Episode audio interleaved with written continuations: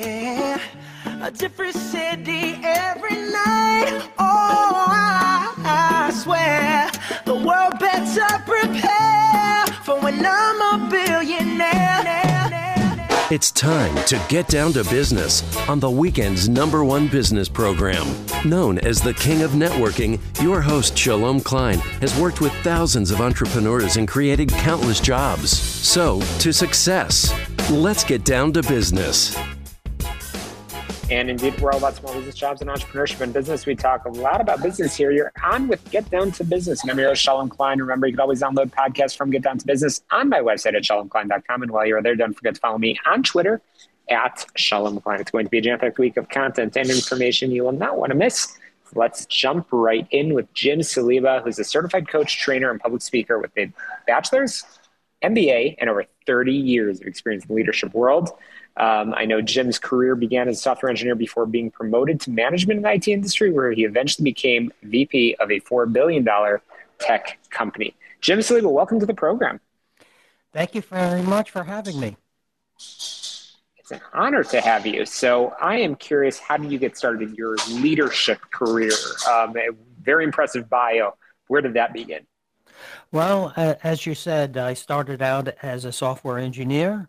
At one point, in my career, there was a big change within the organization, and I became a manager. And not just a manager of one group, I was a manager with three managers under me, with each of them having 10, 10-ish people under them. So it was a jump into the deep end of the pool. Um, I wanted to do it right, so I started doing a lot of reading, uh, going to classes, and there was one book I read from Brian Tracy who said um, to invest 3% of your salary in yourself. And I started doing that, and, and it really helped me build my career and do a lot of learning. Uh, from there, I uh, became a, VP, tips. as I told you, as you said. Yeah, absolutely. Well, that's inspiring, and certainly uh, there's a lot of lessons about leadership right there. Um, but I, I want to dive into as we as we are now in mid Q1 of 2023. Um, I want to talk about leadership. I want to talk about the reasons leaders fail to make an impact because I know you're really proud of helping and coaching others to lead and to, to make that impact. What are the most common reasons leaders fail? The biggest reason that I see is many people get promoted within organizations for their technical expertise and not for their leadership and we're not really training them and giving them the opportunity to learn how to lead. So what happens a lot, they come in as a leader with the attitude of, I'm the smartest person in the room. I got here because I do it right. So you should do it my way. And if if you want to do things right, you have to do it yourself. The problem is that really limits you with the people who will follow you and how to scale. That's for sure. And, you know, Jim, what I've been discovering is that the one constant is change.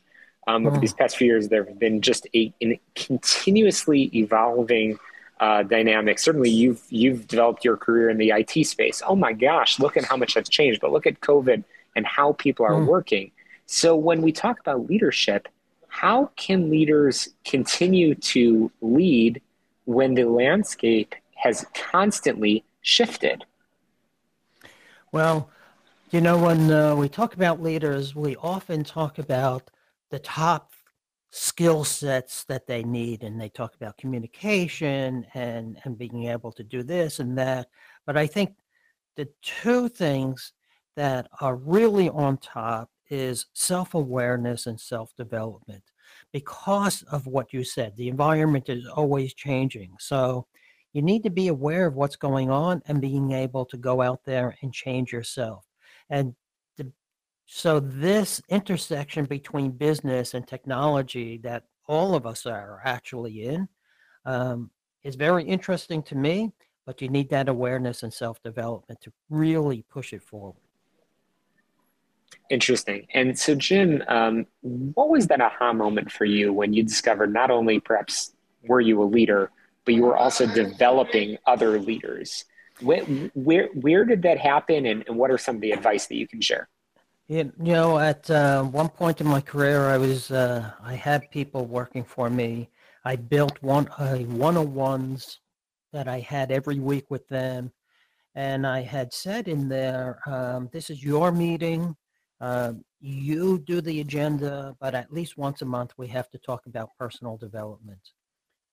Years went by, and I ended up moving from one group to another within this four billion dollar company I was in, and I was telling my people goodbye because I'm going to another group. And one person said to me, Well, I love that. I'm happy that you're doing this. I'll follow you anywhere if you need anything. And can we still have that once a month conversation for my self development? That was the moment I said, I am now a leader that people will follow inspiring indeed. Again, I'm chatting with Jim Saliba, a certified coach, trainer, and public speaker with a bachelor's, master's, and over 30 years of experience in the leadership world. Um, he's worked tirelessly to gain the knowledge and experience to become a leader employees wanted to follow. And that's exactly what we've been talking about over here.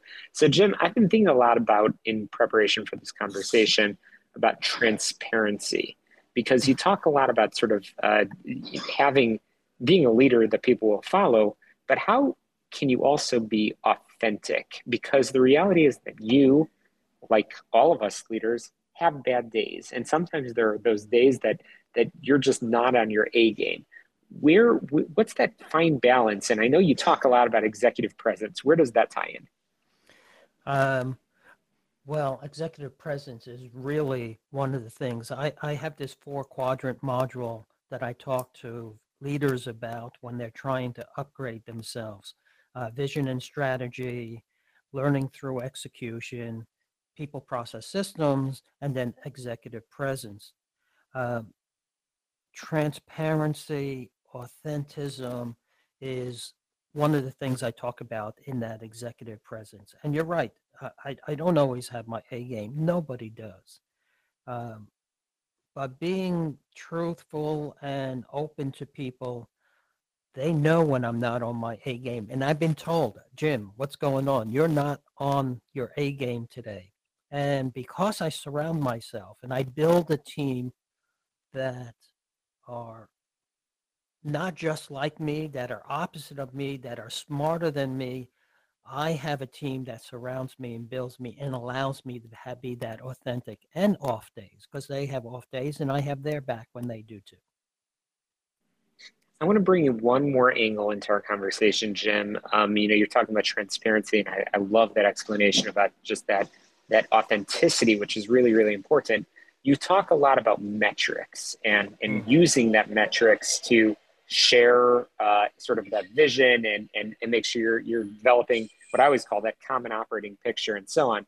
But what is the right balance of of sharing the data with your team when you're leading, and how much is too much? Um, I'm transparent about all of it. I give all the metrics that I follow. I have metrics not only about the business, but how we are performing as a team so we can talk about it. And it's really not talking about the people and names, it's about problems we want to solve. So I'm open about all the metrics.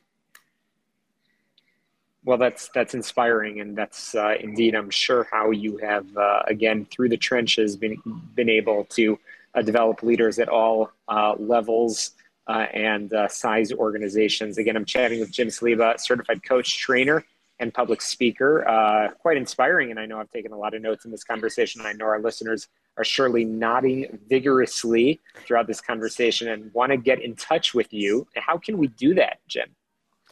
Uh, well, I have a website, jamessaliba.com. You can get to me there. I'm on LinkedIn and Twitter. You can follow me there. And I look at those every day. So if you leave me a message, I'll get back to you.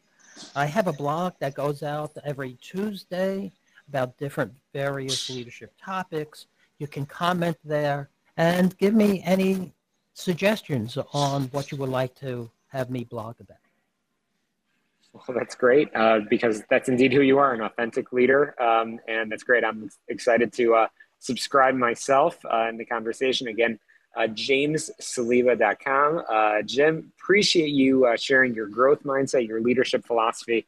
Um, and I can't wait to have you back on real soon. But you can always download all of our conversations, including um, with the one and only Jim Salib over here, on my website, shalomklein.com.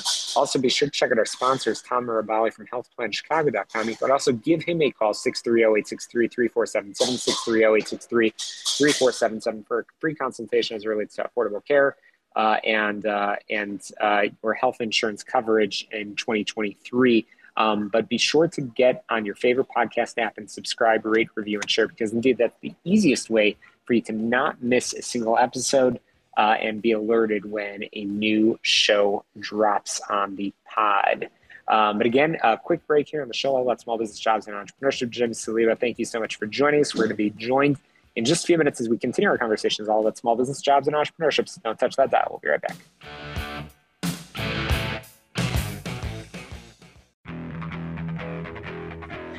Welcome back to Get Down to Business, the show all about small business jobs and entrepreneurship. I will say this in the 10 years that I've been uh, hosting the show, I've only had um, folks come back onto the program just literally a handful of times, but uh, we're about to make history over here because I'm rejoined by Dr. Murray Sabrin, um, who is, we were just chatting offline, who has written uh, yet another book over here. It's called The Finance of Healthcare Wellness and Innovative Approaches to Employee Medical Insurance, just came out in October of last year.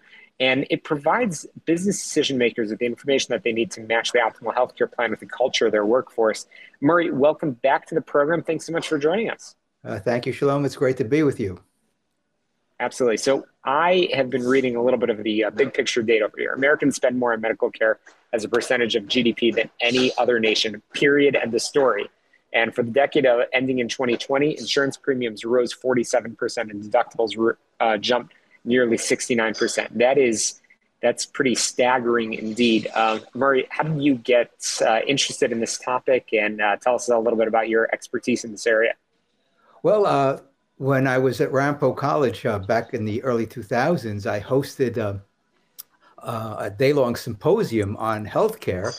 And at that time, Senator Jon Corzine was the keynote speaker. And then we had a, a, retired physician who was the founder of a nonprofit health center in uh, Red Bank, New Jersey, was the luncheon speaker, and we had a panel discussion about this topic.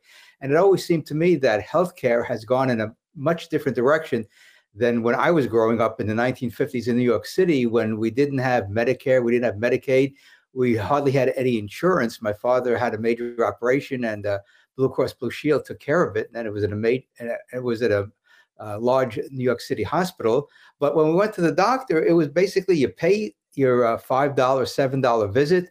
You get a prescription if you needed one, filled it at the local pharmacy. No insurance forms, no copays, no deductibles. And the average working person could get uh, quality medical care without having to go through the hoops of uh, insurance companies or the uh, government through Medicare and Medicaid. And so that has that system has now changed dramatically. Where now the plan, the insurance plan, is is the foremost uh, uh, component of healthcare as opposed to the doctor patient relationship. Indeed, a lot has changed. So, uh, you, you talk in, in the book, again, it's called The Finance of Healthcare Wellness and Innovative Approaches to Employee Medical Insurance. Um, with it's not just the history, it also talks about a uh, sort of a, a, a, a, concept, an idea uh, that, again, as we said, will provides business decision makers with information that they need to match their healthcare plan with the culture of their workforce. But uh, it's interesting. You talked about some of the some of the experiences that you've had uh, growing up over here. Um, but what are some of the low cost, high quality um, medical care options that you're seeing now in this uh, in 2023 and beyond that our listeners should be paying attention to and that you address in your in your fantastic read? Well, one of the things that I came across, which I didn't realize was was around, but it was, it's essentially similar to what we had back in the 50s and 60s. It's called direct primary care, where an individual or family would contract with a doctor, pay a monthly fee, very low, according to the research I've done, and you'd get access to the doctor virtually 24/7. It's almost like concierge medicine, and and there would be no waiting in the waiting room. You'd make an appointment, and the doctor would uh, see you virtually instantaneously when you went to the waiting room, as opposed to uh, the traditional policy where you may have to wait up to an hour to see the doctor, even though you may have appointment at two o'clock. You may not see the doctor till three o'clock. So that's one way that employees or companies can contract with local uh, doctors to do that, or uh, or individuals can do that on their own if they don't have uh, uh, employer-based health insurance. So that's a low-cost way of getting quality care, where the doctors will do blood results. They may have prescription drugs available to them at low cost. And from the doctors I've spoken to, uh, it's very inexpensive, and you get quality care because the doctor can spend more time with you in a direct primary care practice than a regular traditional practice because you have to see more and more patients because of deductibles and reimbursement by the insurance companies. So again, uh, the, the insurance companies, the employer, the government has interfered with the doctor-patient relationship, which is essentially a contractual relationship where you pay and get qu- and quality service. And so, I would like to see that expanded across the country, and uh, have insurance for the purpose that it's uh, necessary. That is to take care of the big ticket items where it would bankrupt the family. But even that can be reduced dramatically by having these surgery centers pop up all over the country. And the example I use in the book is the Surgery Center of Oklahoma, which charges a fraction of what the hospitals charge for major operations. So we have a, a model, if you will, of direct primary care and surgery centers that would really reduce the cost of healthcare from the $4 trillion we're spending today to probably half uh, and save $2 trillion.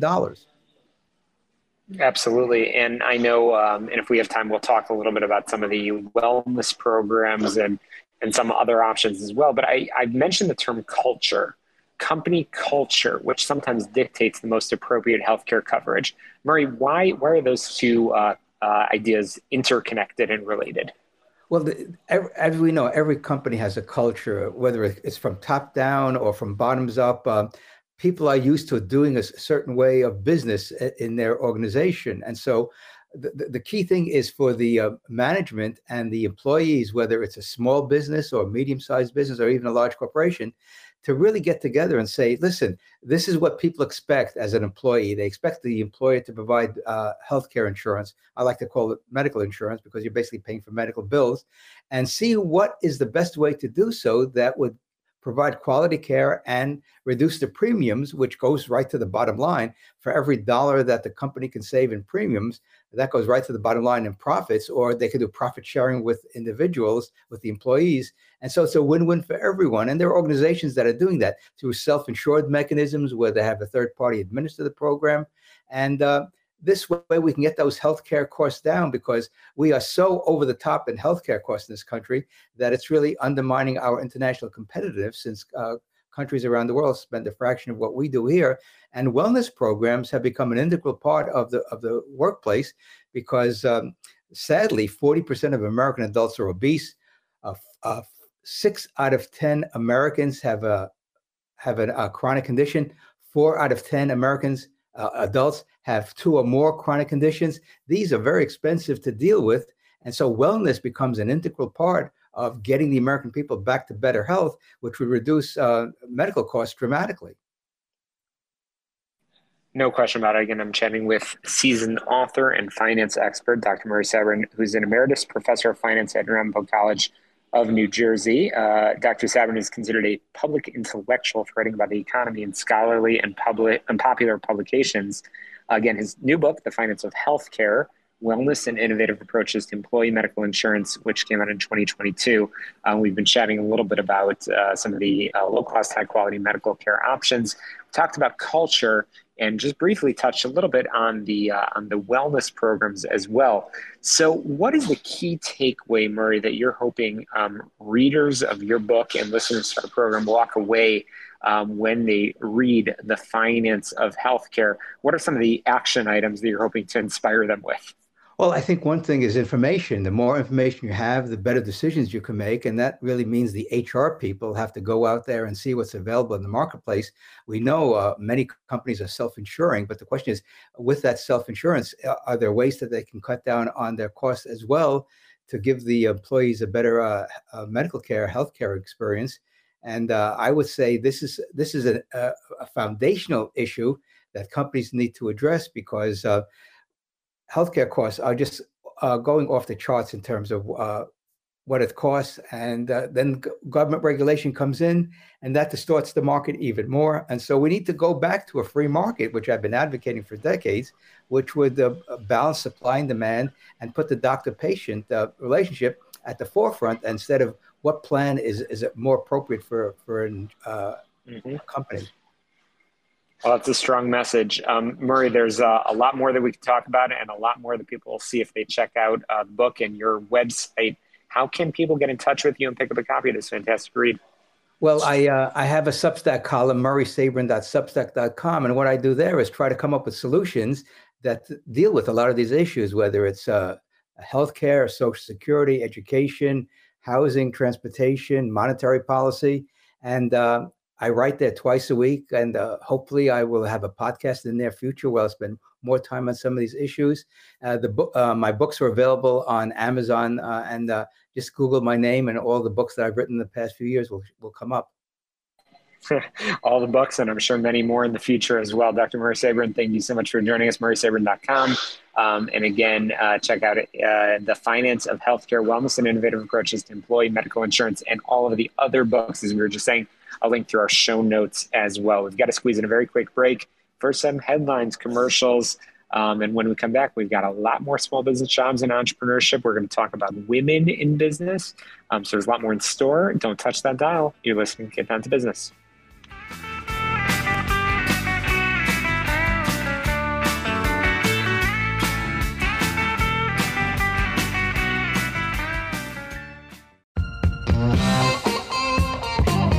Welcome back to Get Down to Business, the show all about small business jobs and entrepreneurship. I'm so excited to be joined by Martha Razzo, um, who is just an inspiring, inspiring author, inspiring entrepreneur, inspiring uh, leader.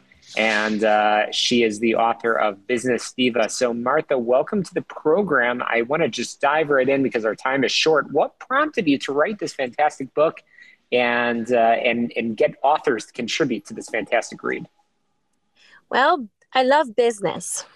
I am actually have the privilege of being in many different businesses, uh, from industrial to food to consulting, finance, and what I found is there is a there is a similar formula to all of them, and I enjoy every aspect of business. It's the best pr- math problem I've ever had to solve there are many solutions and there are optimal solutions. So I love business. And also, what I've realized is that as humans, we limit ourselves. So putting Business Diva together, bringing 22 women that are entrepreneurs and talking about their entrepreneurship path, their failures, their successes, and how they got to open their business really is going to open the mind of the reader of what they're capable of and give them hopes of following their dreams. And even though it's difficult, anything that's challenging is going to have its reward at the end. Mm-hmm, absolutely. I'm already deeply, deeply inspired by this. Again, I'm chatting with the author of a fantastic read, Business Diva Stories Women Leading in Business, because that's exactly what you're doing, Martha, and uh, so many of your colleagues as well. Um, and I know that uh, things are uh, just getting started. In the book, you have, I believe it's 22 women um, that are featured um, in this fantastic read, names far too numerous to, uh, to go through on the program. What kind of stories can our listeners and your readers um, find in Business Diva? Well, you hear from everything. It's very inspiring. One of the authors, Joanne Bauer, she started her business about 53 years old when she launched her business. And now she's the her company is the one responsible for putting all the electrical wires for ComEd um, you have Eliud Guzman who, who has restaurants opening all over the Illinois area. I mean she has them in Cicero she has one in Wicker Park. So you hear stories from every industry here and these women are coming from all over the US. There are some representing Texas, New York, California. I mean, this is a very di- diverse group of women from industry, from where they're coming from, and from their experiences. No question about it. They're coming from all over, and their stories are inspiring in so many different ways. Folks that are involved in all sorts of different industries, which is fascinating. So, Martha, one of the things that we love to leave our listeners with all the time is a key takeaway, a homework assignment, if you will. What are some of the takeaways that you want people to have um, as they as they read Business Diva? Very fast takeaway is if you have that dream, because as young as kids, we always have a dream. What are you waiting for? Take the first step. That's what it's that's what it takes to take that first step. Um, use these resources, this book. Grab the book, buy it on Amazon, and read every story. And if you want to start your own business, reach out to any of the 22 authors. They'll be open to have that conversation of where to get started, how to start your business plan. I invite you to take that next leap if you've wanted to open a business. Martha, i I, love it. Uh, again, I'm chatting with Martha Razzo, um, the author of Business Diva, um, uh, Stories of Women Leading in Business. It's uh, 22 women um, that are making huge impacts around the country. So, Martha, as we quickly come to the conclusion of our time, and before we again remind people where they can pick up a copy of the book, Martha, I'm curious, just being the the veteran entrepreneur that you are, what is the number one tip that you have for for uh, somebody tuning in uh, to get down to business that's thinking of getting into their own line of work, their own entrepreneurial enterprise, if you will? You know, this sounds very cliche, but it's truth. Your network is your net worth. Um, I invite everyone who's starting a business to really network because that's how you're going to meet your potential clients, potential people who will help you along the way in the path. There's going to be different stages where you will need different people, and you really need those. So, I'm actually inviting everyone to come to the Accelerator Business Summit. This is a summit that I'm organizing to bring all businesses and bring them all the information that they need as a business owner from marketing, um, sales, communications, business law, insurance, financing, capital. Everything a business owner needs to know from the beginner entrepreneur to the higher level executive. This summit is going to bring the information you need. We already have 30 speakers confirmed in that night of September 1 we're going to have the second Business Diva book launch. So it's two amazing events on the same setting, the Accelerator Business Summit. I'm so excited for it, um, Martha. I know one of the key takeaways that people will have um, is not only to uh, uh, pick up a copy of the book, um, but also to come out to that summit. Um, but how, again, can we find Business Diva Stories of Women Leading in Business? Find a book on Amazon, really easy. Type Business Diva book and you will find it. It's just $20 and it will change your life. Not too many books can promise that, but I'm very confident in that. Uh, Martha Razzo, thank you so much for joining us and inspiring us with your stories and the stories of 22 other fantastic women. We've got to squeeze in a quick, very quick break here on Get Down to Business, the show all about small business jobs and entrepreneurship. You can on my website, shalomklein.com. We'll be right back on the program. Don't touch that dial.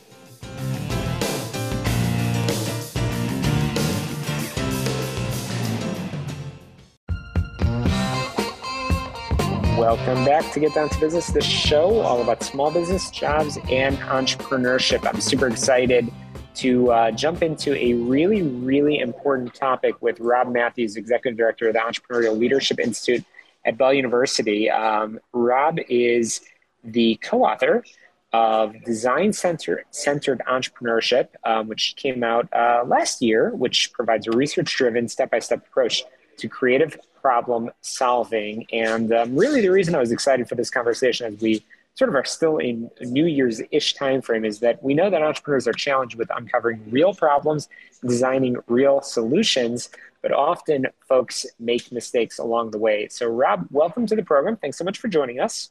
Yeah, thank you for having me. Absolutely. So, I am curious um, the story behind what uh, drove you into the world of entrepreneurship? How did you become passionate about this topic and get around to writing this book? Oh gosh, uh, a couple of a couple of things earlier in my life, I would say. Uh, I grew up in a, a, family business, and I understood the struggle of that. My my dad had uh, four grocery stores, two hardware stores, and and uh, you know it it's tough. It's a tough life, but you it becomes a part of who you are. So that was one thing uh, that drove me to have an interest and kind of my heart to be there. The other thing was uh, when I came to Ball State University as a student, uh, Dr. Don Kuratko and his passion for the topic and his, his credibility around it uh, really just ignited me to be interested in in doing my own ventures, but also uh, helping people pursue their dreams. Well, let's dive a little bit deeper into this, um, turning, you know, taking dreams, turning into realities. So, in what ways do some of the most innovative companies that you see go from idea to action? You've been studying this quite literally. You've been documenting it. What do our listeners need to know? Yeah, I think there's I think there's two key things. Uh, the first one is you really have to involve your people. You have to engage them. You have to value their perspectives. Uh, you know, Walt Disney, when he was uh, confronted with a his biographer uh, who was waiting for him while he was talking to a, a group of custodians. Uh, the, the, biographer, when they were finished, he said, "Why do you why are you talking to the custodians?" And he said, "Because they see things and hear things that I will never see and hear, and their perspective is incredibly valuable." And so I think that's number one is valuing each employees and customers and partners and vendors perspective the second thing is putting a process to it uh, kind of balancing what we call chaotic tension which is the, the idea of entrepreneurial chaos. You can't live in that very long when it's chaos. Uh, you also can't live in extreme uh, under extreme rules systems processes that have no flexibility. So you have to find the middle ground but if you want to propel new ideas, new ventures corporately, then you you need a process to take it there to to actually be able to vet and fund and be okay with with some failure and to get it to market. Again, I'm chatting with Rob Matthews, Executive Director of the Entrepreneurial Leadership Institute at Ball University. Um, and uh, together with co-authors have written Design Centered Entrepreneurship Second Edition, um, which we'll talk about after the break. Um, but it came out just a couple of months ago. Provides a research-driven, step-by-step approach to creative problem solving.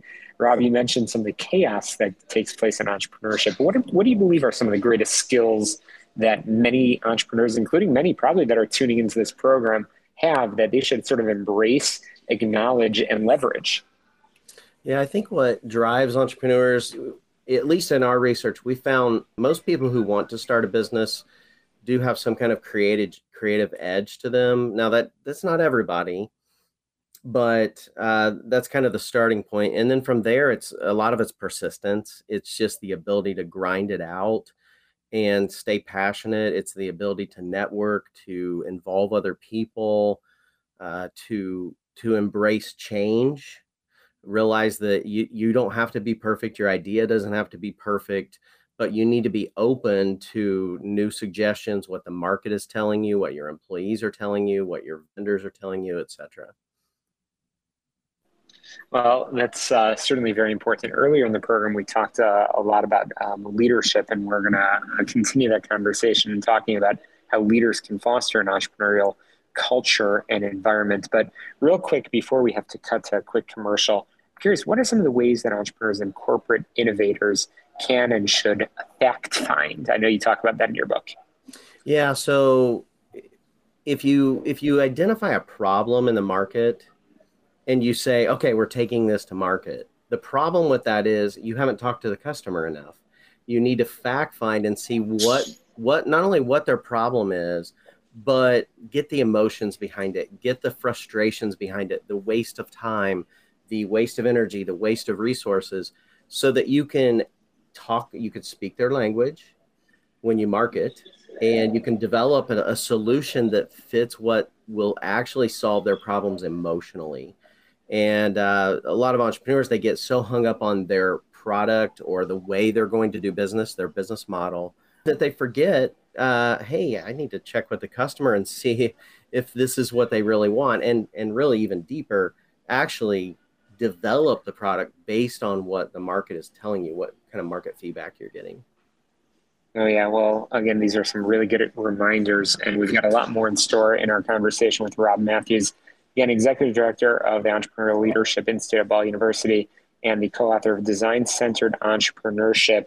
Um, we've got to squeeze in a very quick break. We're going to talk about leadership, we're going to talk about some of the mistakes um, that entrepreneurs sometimes make. Uh, and of course, we'll get our listeners over to this fantastic read you're listening to Get Down to Business, a show all about small business jobs and entrepreneurship. And we will be right back.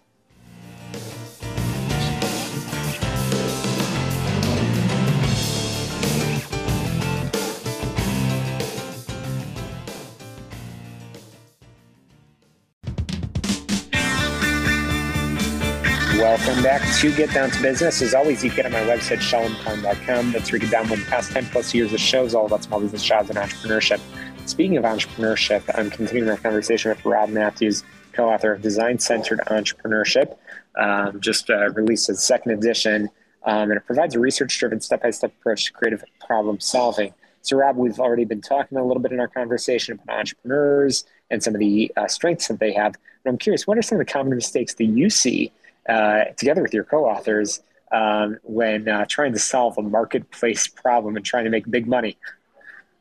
Yeah, I think uh, we've already touched on these a little bit, but to go a little bit deeper, one thing would be I see a lot of entrepreneurs that we work with and, and with our students who they take a what I would call a, an operations approach to starting a business. So they want to build the perfect business, like that it operates perfectly, uh, would be one thing, or a product based business. And so what what we mean by that is they build in their mind what the perfect business is, but they haven't actually built it up based on what the the customer, the potential customer, the the person with the problem. Uh, is telling them they're looking for. So that's one thing we see a lot of. The other thing I would say we see a lot of is just pride. And I don't I don't mean that that entrepreneurs, you know, are just prideful. I, I just think it's the difference between humility and pride of a hiring people and bringing people alongside on your your founding team and as you grow who are different than, than you who complement your your talents your strengths uh, your, your preferences, what you like to do in the business, and and just listening, just being open. Like we always say, feedback is a gift, and if you if you embrace that, it's a lot easier to be successful. No question about it. So, Robin, the uh, last minute or so that we have remaining, uh, I'm curious if you can give us the 60 second takeaway for leaders uh, to help them foster an entrepreneurial culture and environment for success uh, value your people, give them the right tools to, to do their job, uh, listen, uh, re- va- value their their inputs to a point where you say, hey, let's explore that. Uh, why don't you lead that process? So you don't have to do everything as a leader. You don't have to be in charge of everything as a leader. You really just have to balance the idea of how do we have some normalcy in the business because and systems and processes because that's how we're going to be able or afforded to grow but also balance that with a little bit of a little bit of uneasiness and a little bit of entrepreneurial chaos because that's where the energy is and you want to keep that going you never want to stop innovating or stop problem solving well rob i think uh, you've accomplished what you needed to over here because i'm inspired i've got that entrepreneurial bug now and i want to get a copy of that book design centered entrepreneurship and uh, continue learning from you um, and your colleagues uh, at the Entrepreneurial Leadership Institute at, at Ball University. Um, Rob, how can we get in touch with you and how can we find the book? Yeah, the book is on Amazon. And uh, so that's one option that's easy. Our, our websites, because there's three authors, uh, Mind2, the number two, momentum.com, uh, ambassadorprofile.com would be a good one, and elprofile.com would also be a good one. Fantastic. And we'll link through the show notes to all of those websites as well as, of course, through Amazon to make sure people can easily pick up a copy of the book. And I've learned um, from talking to so many authors and, of course, entrepreneurs where there's one business idea, there's going to be another. Where there's one great read, there's going to be another as well. So, Rob, I know we'll be staying in close contact and I can't wait to have you back on real soon. Thanks so much for joining us. Yeah, thank you, Shalom. Absolutely. And as always, I encourage our listeners to hit the subscribe button, rate, review, and share on your favorite podcast app so you don't miss a single episode from the show all about small business jobs and entrepreneurship. We'll be back next Sunday at 6 p.m. right here on AM 560, uh, The Answer in Chicago, or wherever your favorite podcast can be found. Um, and until then, again, get on my website, shalomklein.com. Um, but to success, let's get down to business. We'll talk to you next week. And I look forward to hearing from all of our listeners about the amazing week that you're creating ahead in your uh, business and entrepreneurial environments. Have a great week.